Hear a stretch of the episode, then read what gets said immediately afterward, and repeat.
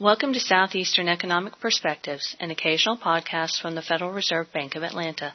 The following comments provide insight into employment trends in the Southeast. Michael Chriszt, an Assistant Vice President responsible for the Regional Economic Information Network, and Mbeta Shifro, an analyst who specializes in the 6th District, will discuss employment in the district. Thank you for joining me, Mike and Mbeta. Our pleasure. Glad to be here. Mbeta, what are the business contacts saying about labor market conditions in district states? Are their observations consistent with the numbers? Yeah, whatever reports that we get from business contacts are pr- pretty consistent with the official employment data. Um, there's been a lot of reports saying that worker demand is low, um, also some increase in layoffs, as well as weak hiring. Um, there's also been reports that businesses are taking a lot of um, cost reduction measures, such as reducing work weeks or reducing hours and cutting wages. Um, one of the things I actually wanted to note is the official unemployment numbers don't typically take into account um, underemployment, meaning a worker might be employed, but you know they could have less hours, um, lower wages, or you could have a very skilled worker working an unskilled job, or person that had a senior level position working an entry level position. Um, and all of these things are not taken into account in the official numbers. So um, sometimes you can say official numbers kind of understate the true conditions of the of the labor markets. But um, biz- whatever reports that we get from business contacts, all of these things are mentioned. So it's, it's good to keep that in mind. If I could just add one point to to what Membera said, one of the things that we're picking up from our business contacts is also that they have made a number of cuts, but they are prepared to make additional cuts if the economy doesn't stabilize within the next few months. So that is one of the downside risks that we're looking at with regard to the overall outlook for the Southeast. So, what is the outlook for employment in our district going forward? Um, from what we've seen in the data and also from what we've heard from contacts, there are really no signs of um, near term easing in the labor markets. Um, initial unemployment claims for the first two weeks of March show that initial claims are up um, in each district states compared to the same period last year. Um, they're up at least 80% compared to last year in every district state. Um, so this is some sort of indication that when the March employment numbers come out, that they, might also be weak.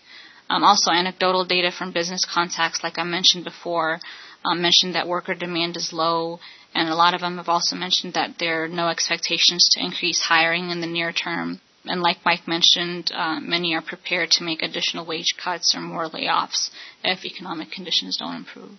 If I could uh, jump in real quick, one of the things to keep in mind when we look at employment numbers is that they are uh, known as what we call a lagging indicator, meaning that uh, businesses make adjustments to their labor force in reaction to overall economic conditions. So going forward, we can actually see the economy start to turn around well ahead of any real gains in the uh, labor markets coming fo- going forward. So when we see the recovery start to develop, we'll probably see the employment numbers develop after that point. Could you give a little bit of insight into why the job loss is more severe at the district level than at the nation, and should we be concerned by these numbers? It's a great question. Um, the best way to look at this is maybe by looking at two individual sectors. Uh, the first, of course, is construction. We mentioned a moment ago the significant job losses here in the southeast in the construction sector, and that's tied to the fact that the housing uh, sector is doing much worse here in the southeast than it is in uh, most other parts of the country. Um, housing prices have declined significantly, especially in Florida. They're also down in Georgia and in other areas as well. And as a result of the, the slowdown in housing, the big the boom that we saw in construction employment in the mid uh, mid decade has really tapered off and declined uh, since then. So one of the reasons is construction. Another reason that I think sort of flies under the radar sometimes is a, a very large sector of the economy that encompasses many jobs called professional business services, and this things like architects, lawyers, and just you know a lot of uh, business services employment has tended in the southeast to stabilize some losses in the goods uh, goods sectors, meaning construction and manufacturing. And what we're seeing that in this recession is that uh, this sector has declined as well. I mentioned that we're down 7% year over year, over 8% since the recession began. And that's one of the reasons why um, things here in the southeast, as far as employment goes, is, doing a bit worse than other areas of the country. And if you step back and also look at the overall job decline, job decline in the district started a couple of months before um, the decline. At the nation, the recession began December of 07, um, but the district had already started losing jobs a month or two before um, versus the nation. And you can see that other parts of the nation, such as New York, North Carolina, and Indiana, are starting to see an acceleration in job losses that our district has already been seeing for the past several months. Uh, Gene, one thing that maybe just to add a little perspective and maybe conclude with, with this thought, most of the conversation so far has been pretty negative, and it's a direct reflection of what the numbers show. But some of the comparisons that, that we make are compared to a year ago or you know, since the recession began. If we look farther back, we saw similar job losses in the recession of the early 70s, recession of the early 1980s.